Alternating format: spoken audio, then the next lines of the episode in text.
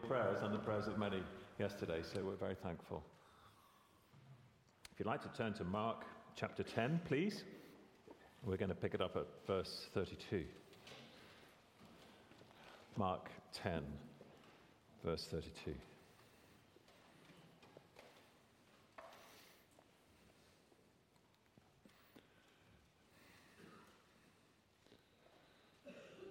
They is the crowd of disciples with Jesus, and they were on the road going up to Jerusalem.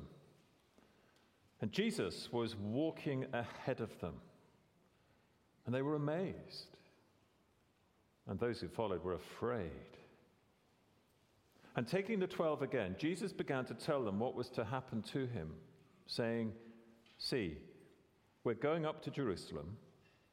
And the Son of Man will be delivered over to the chief priests and the scribes, and they will condemn him to death and deliver him over to the Gentiles. And they will mock him and spit on him and flog him and kill him. And after three days, he will rise. And James and John, the sons of Zebedee, came up to Jesus and said to him, Teacher, we want you to do for us whatever we ask of you. And Jesus said to them, What do you want me to do for you?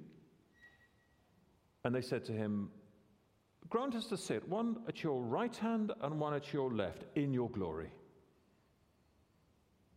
Jesus said to them, You do not know what you are asking. Are you able to drink the cup that I drink? or to be baptized with the baptism with which I am baptized? And they said to him, We're able. Jesus said to them, The cup that I drink, you will drink, and the baptism with which I'm baptized, you will be baptized with. But to sit at my right hand or at my left is not mine to grant, but it's for those for whom it's been prepared. And when the ten heard it, they began to be indignant at James and John. And Jesus called them to him and said to them, You know that those who are considered rulers of the Gentiles lord it over them, and their great ones exercise authority over them. But it shall not be so among you. But whoever would be great among you must be your servant, and whoever would be first among you must be slave of all. For even the Son of Man came not to be served, but to serve and to give his life as a ransom for many. And they came to Jericho. And as Jesus was leaving Jericho with his disciples and a great crowd, Bartimaeus, a blind beggar, the son of Timaeus, was sitting by the roadside. And when he heard that it was Jesus of Nazareth, he began to cry out and say, Jesus, son of David, have mercy on me. And many rebuked him, telling him to be silent. But he cried out all the more, Son of David, have mercy on me. And Jesus stopped and said, Call him. And they called the blind man, saying to him, Take heart, get up, he's calling you. And throwing off his cloak, he sprang up and came to Jesus. And Jesus said to him, What do you want me to do for you? And the blind man said to him, Rabbi, let me recover my sight. And Jesus said to him, Go your way, your faith has made you well. And immediately he recovered his sight and followed Jesus on the way. Let's pray. Our Father, we ask that the reflections of our own minds and the words of my lips may be pleasing in your sight. O Lord, our rock and our redeemer. Amen. Well, what is the purpose of your life? I mean, why are you here on planet Earth, alive and kicking, or at least alive? Are you clear on that? If I had you up here and interviewed you this very moment, would you know how to answer that question? What would you say? One of the very striking things about Jesus is that he was crystal clear on the purpose of his own life and on the purpose of the lives of those who follow him as well. So, first, then, the clear purpose that we see of Jesus in verses 32 to 34. The destination is clear. Mark underlines this. They were on the road, literally on the way. It's the same phrase as right at the end of our passage in verse 52. It kind of brackets this subsection. They were on the way, going up to Jerusalem, and Jesus was walking ahead of them. He was leading the way to Jerusalem. And if we've been reading Mark's gospel alertly, we will know that Jerusalem spells trouble. We read very early on in chapter 3, verse 6, how the Pharisees and the Sadducees, or the Herodians rather, are out to get Jesus to destroy him. And then we read in chapter 3, verse 22, the, the scribes who came down from Jerusalem, HQ, were saying, He's possessed by the devil. So for Jesus to be leading the way up to Jerusalem is a bit like President Zelensky telling his cabinet tomorrow morning in Ukraine, um, I've just booked the plane and we're off to Moscow. What? But there he is in chapter 8, 32, Jesus 10, 32, walking ahead of them, leading the way. And understandably, the disciples' reaction is a mixture of amazement, what is he doing? And fear, this is going to end in disaster. So Jesus gathers the 12 there at the end of verse 32 again, and he begins to tell them what was to happen to him. And he repeats for the third time in three chapters, this time more fully than before, with notes of torture and trial in Jerusalem, what is going to happen to him. So, verse 33 See, we're going up to Jerusalem, and the Son of Man will be delivered over to the chief priests and the scribes, the religious establishment and they will condemn him to death and deliver him over to the Gentiles. They will mock him, spit on him, flog him, and kill him. And after three days, he will rise. Do you see how clear Jesus is on his purpose? He knows exactly why he's going to Jerusalem. He's going to Jerusalem to die, he's heading to the cross. But why? Why is he doing it? As yet, Mark has not made clear in recording the life of Jesus, why he's going to the cross. But before he tells us that, before we have a moment to think about that, a shockingly discordant note is struck. Jesus is clear on his purpose, but his followers are at cross purposes. This is our second point. Cross purposes, verses 35 to 45. And there's a double meaning there, as you will have worked out, which we'll come to. I don't know if you've ever completely missed the point in a particular context. Can you remember a time where you just got totally the wrong end of the stick? I remember a time when we'd been just a, a few weeks in Dublin and we were invited out by a delightful couple. Um, and over dessert, it became clear that one of the reasons we'd been invited round was she had a particular question she wanted to ask me. So she asked, and she said, What, John, I'd like to know what you think of mixed marriages. Now, I was brought up in this country. I'd spent many years living in London, and so mixed marriages, instantly, I thought racially mixed marriages. So I launched into my spiel about Christians and racially mixed marriages, and, and there was this I suddenly realized after a, about a minute that there was a rather blank look on her face and that she hadn't been asking that question at all. She'd been asking, she, this was Ireland, this is a different context. She'd been asking about religiously mixed marriages, like Protestant Catholic background. Well, I felt suitably stupid and then try to address the real question. Well, the disciples, James and John here, just completely miss the point. Yes, they may be clear on the ultimate destination. So, verse 37, they're talking about your glory when you come to your glory. They glimpsed that glory, remember, on the mountain in chapter 9, the Mount of Transfiguration. They'd heard Jesus speak of coming again at the end of chapter 8 in the glory of the Father with the holy angels. But they seem completely deaf and blind when it comes to Jesus' clear prophecy of being tortured and killed by the religious establishment. So when Jesus asked them in verse 36 to spell out their request, What do you want me to do for you?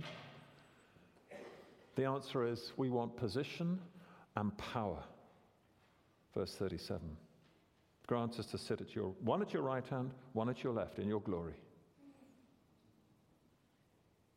They've, as they've gone along the road, they've completely missed the turn for self denial that we were looking at last week and self sacrifice, which is what following Jesus entails.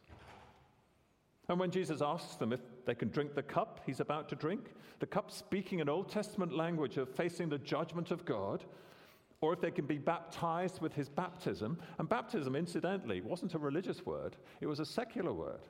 It just meant being immersed, like a, a sunken wreck, literally, or sunken in debt. Again, it was used of being up to, uh, over your head in, in debt. And Jesus is talking about being immersed in suffering and death, we know from the context. What is their response, James and John? It's a glib response, verse 39. Yeah, yeah, we can do that. No problem, we're able. How different from the Lord Jesus Christ himself, who shrank, as we'll read later in Mark, shrank from the awfulness of drinking the cup of God's righteous anger.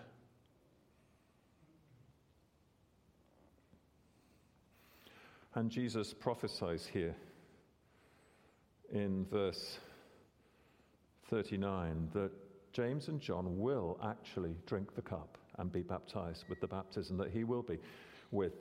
So he talks about James, who will be executed not many years after this for his faith. John, who decades later will be exiled for his faith. Now, when the rest of the 12, the other 10, hear of what James and John have asked, we read in verse 41 that they're indignant when they heard it. Now, why were they indignant? I wonder if you can guess. Well, we're not told explicitly, but I suspect it was not because they had never dreamt of asking for position or power. I suspect it was annoyance that James and John had beaten them to it. Because Jesus then calls them all to himself in verse 42 for some straight talking. Look, says Jesus, that is how the world operates pecking orders, power games, climbing the ladder, scrambling over others. Look at any dictator in history. You know, verse 42, that those who are considered rulers of the, the nations, the Gentiles, lord it over them and their great ones exercise authority over them. And I don't think this is talking about a good exercise of authority. This is lording it over. It's, it's one of the words that, that's used by Peter, interestingly, later. I mean, Peter was the one who got bumped off the order, didn't he? James and John and Peter were the three up the Mount of Transfiguration, but James and John uh, steal a march on him.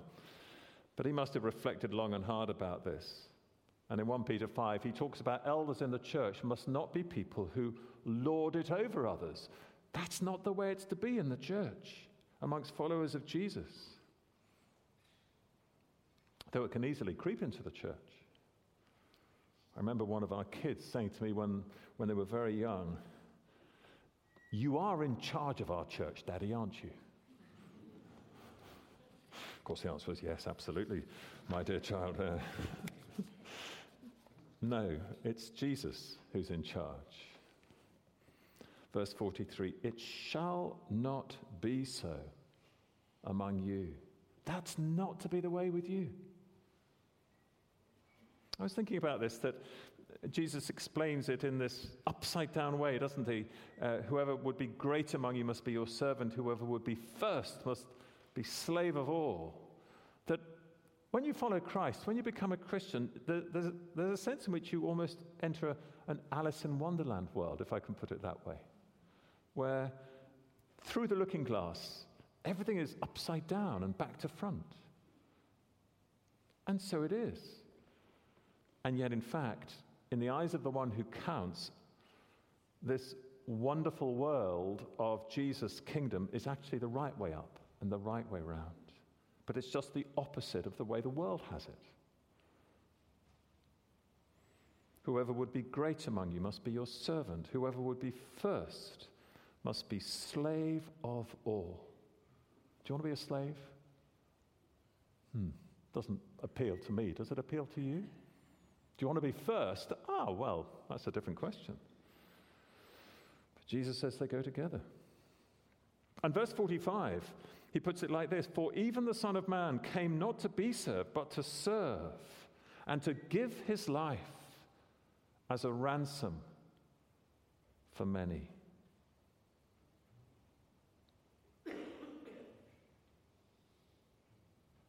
This is a key verse in Mark's gospel, maybe the key verse. The Son of Man came not to be served, but to serve and to give his life as a ransom for many. Three times Jesus has made crystal clear that he's going to be rejected, betrayed, tried, tortured, and killed. But never yet have we been told why until now. And in a single phrase, the purpose of Jesus' death is declared.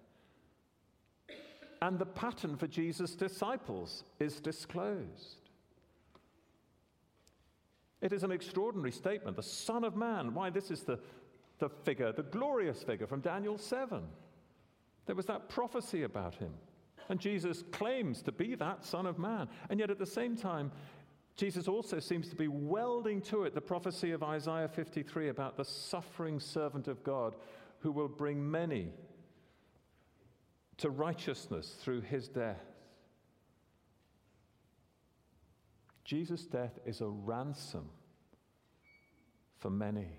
It's a price paid to purchase freedom for those in captivity. And maybe God has made clear to you in your life at some point that you were captive, that you were not free, that you were in captivity. Or maybe you're struggling to understand well, what is this captivity about? Well, Mark's hinted at it in chapter 7 when he talked about uncleanness, but I don't know if the Apostle John was, read Mark's gospel and thought, well, when I write my gospel, I'm going to actually spell it out in words of one syllable. But if you turn over to, to John chapter 8, you'll see how he addresses this question, John 8 31, precisely about what is the captivity from which Jesus has come to set us free by his death, a ransom for many. Jesus is in debate with the Jews and he says to those who believed in him, John 8 31, if you abide in my word, you're truly my disciples. And you'll know the truth, and the truth will set you free. Ah, freedom. From what? Well, they answer him, we're, we're offspring of Abraham, have never been enslaved to anyone. How is it that you say we'll become free? Verse 34 Jesus answered them, Truly, truly, I say to you, anyone who practices sin or keeps on sinning is a slave to sin. Verse 36 If the Son sets you free, you will be free indeed. See, our captivity is our slavery to sin. We cannot escape it by nature. We're trapped. But Jesus came to pay the price to set us free. And through his substitutionary death for many, for people like us, he sets us free and gives us direction in our lives. So instead of self promotion, it's self demotion. And the mark of greatness in his kingdom is to be slave of all. Now, I don't know what tempts you in relation to status and power. I suspect that in our culture, not that many of us are particularly tempted to want power. But I think there, are, there is a subtle variation on this that I wonder if we are prone to in a church like ours and in a culture like ours, where we have a worldly attitude that sees church and our church, or any church for that matter, as a service provider. It's a kind of subscription model of church. You know, you may have a standing order to the church. I hope you do if you're regular. we need your support. We don't get it from any, anywhere else or anyone else. But you know, you pay your due uh, and you expect to get a return. I mean, you're subscribing to the church. The church is there to provide services, and uh, you can even go online and rate us. You can give us a star rating. That's the world we live in. You can go to a website on a church and you can give it a star rating out of, you know, you get, do you get those annoying emails? I just bought a pair of trousers. I don't want to rate your entire company, thank you very much. I have other things to do in my life, you know. Um, you, you prone to, you get those as well, do you? Um, and church can be treated like that. So you can go online and you can check what the star rating of a church is, how people found it, what was the experience like, etc. Now, of course, it's important that people are welcomed. Don't get me wrong, in a church like ours. And I hope if you're new here today, you get a very warm welcome.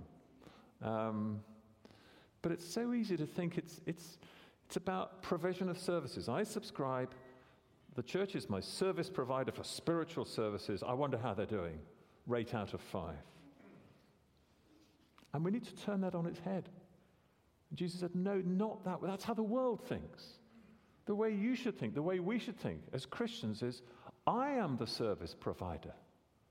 If I am a member of a church, I need to think, how can I provide service in my church? Because Jesus is the one who came not to be served, but to serve. But all this is so countercultural, isn't it? And we can be so easily at cross purposes with the cross purposes of God and of the Lord Jesus. What we need is clear vision. And that's our third and final point, verses 46 to 52. Clear vision. I think this is part of the same section. Do you remember how in 8 22 to 26, Jesus heals a blind man in two stages as a visual aid to teach that we may need multiple touches from God on our spiritual eyes in order to see clearly who Jesus is and why he came? Well, here in chapter 10, 46 to 52, Jesus heals a blind man at a stroke. One flash. And from the human angle, what is the key to getting clear vision? Well, as the story is told, it's to ask for the right thing, isn't it? When Jesus says, verse 51, What do you want me to do for you? The blind man said to him, and you forgive the pun, but you might say it's blindingly obvious. Rabbi, let me recover my sight. I'm a blind man. But Jesus wanted him to say it, just as he comes to us in a sense, and may pose that same question. Say, What do you want me to do for you? says Jesus to you. What are you going to say?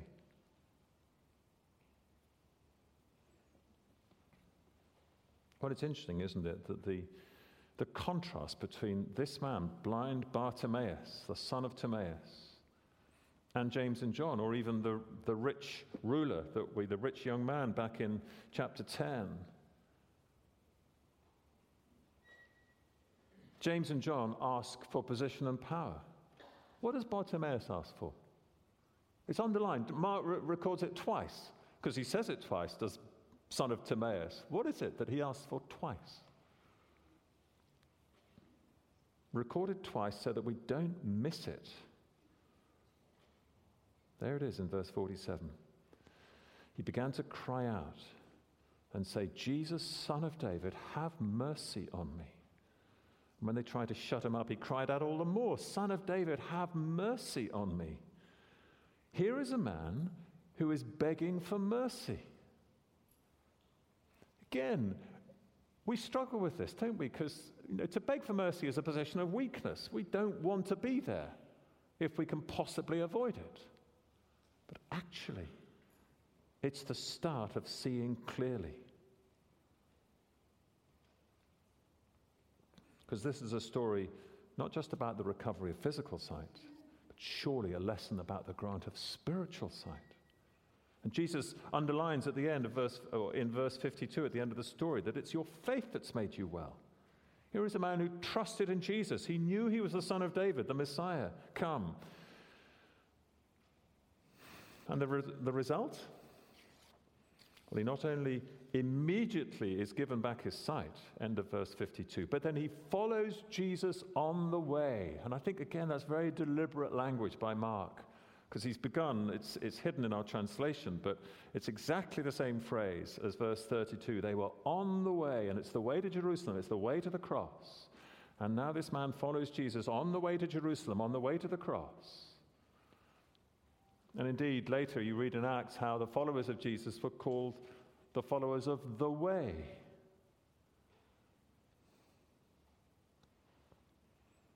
And where does the way lead? It leads to suffering and death with Jesus. I don't know if you heard the interview this week. Uh, there's a documentary just been or just been um, broadcast this week. I think it's on iPlayer um, about those Brits who've gone to fight in Ukraine. Now, I'm not wanting us to get into the rights and wrongs of that. That's a whole other discussion.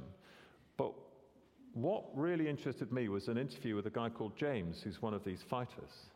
Um, he was asked why he did it and has it changed his life? To which he said, Well, of course it's changed his life. But it was interesting to hear how he put it. He said, and I quote, he says, I have a purpose in life. I have my friends, and I have a purpose. He's joined up. Now, again, it's a big discussion. We don't need to go there now. But the point is, is that not in some sense what it means to follow Christ? It is to join up, it is to enter the fray, it is to be prepared to lay down our lives for our friends as we follow the one who laid down his life for us. And you know what? It gives us a purpose in life. So, that question I began with, you know, what, what's the purpose of your existence? Well, if you're a Christian, you should be able to answer that instantly. My purpose is to follow my Lord in service of others, to be slave of all in the community of Christ. It's not about uh, gaining position or power. What I need is pardon, I need mercy, and then having received mercy, my eyes are opened as I trust in the Lord Jesus and I follow him on the way and I seek to serve others. That's what my life is for. In Luke's account of this, there's that phrase where he records Jesus as saying, and, and I find this really haunting as a phrase. Jesus said to his followers, I am among you as one who serves. And I have to ask myself, and I hope if you're a follower of Jesus, that you will ask yourself that same question Can I say that with my Lord and Savior Jesus? I am among you as one who serves. As you come into church on a Sunday, or as you think about your church family, is your first thought about your relationship with them? Well, I am among you as what? As what? Is it about your position? Or is it about your service for others?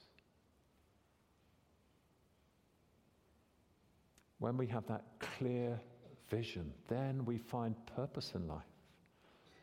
That service of others may change over time, but the fundamental principle is the same. We're serving others. That's what it means to follow Jesus. It should mold our lives into the shape of the cross, the cross of Christ, to follow him on the way. His life had a cross purpose. And so should our lives if we follow him on the way. Let's pray.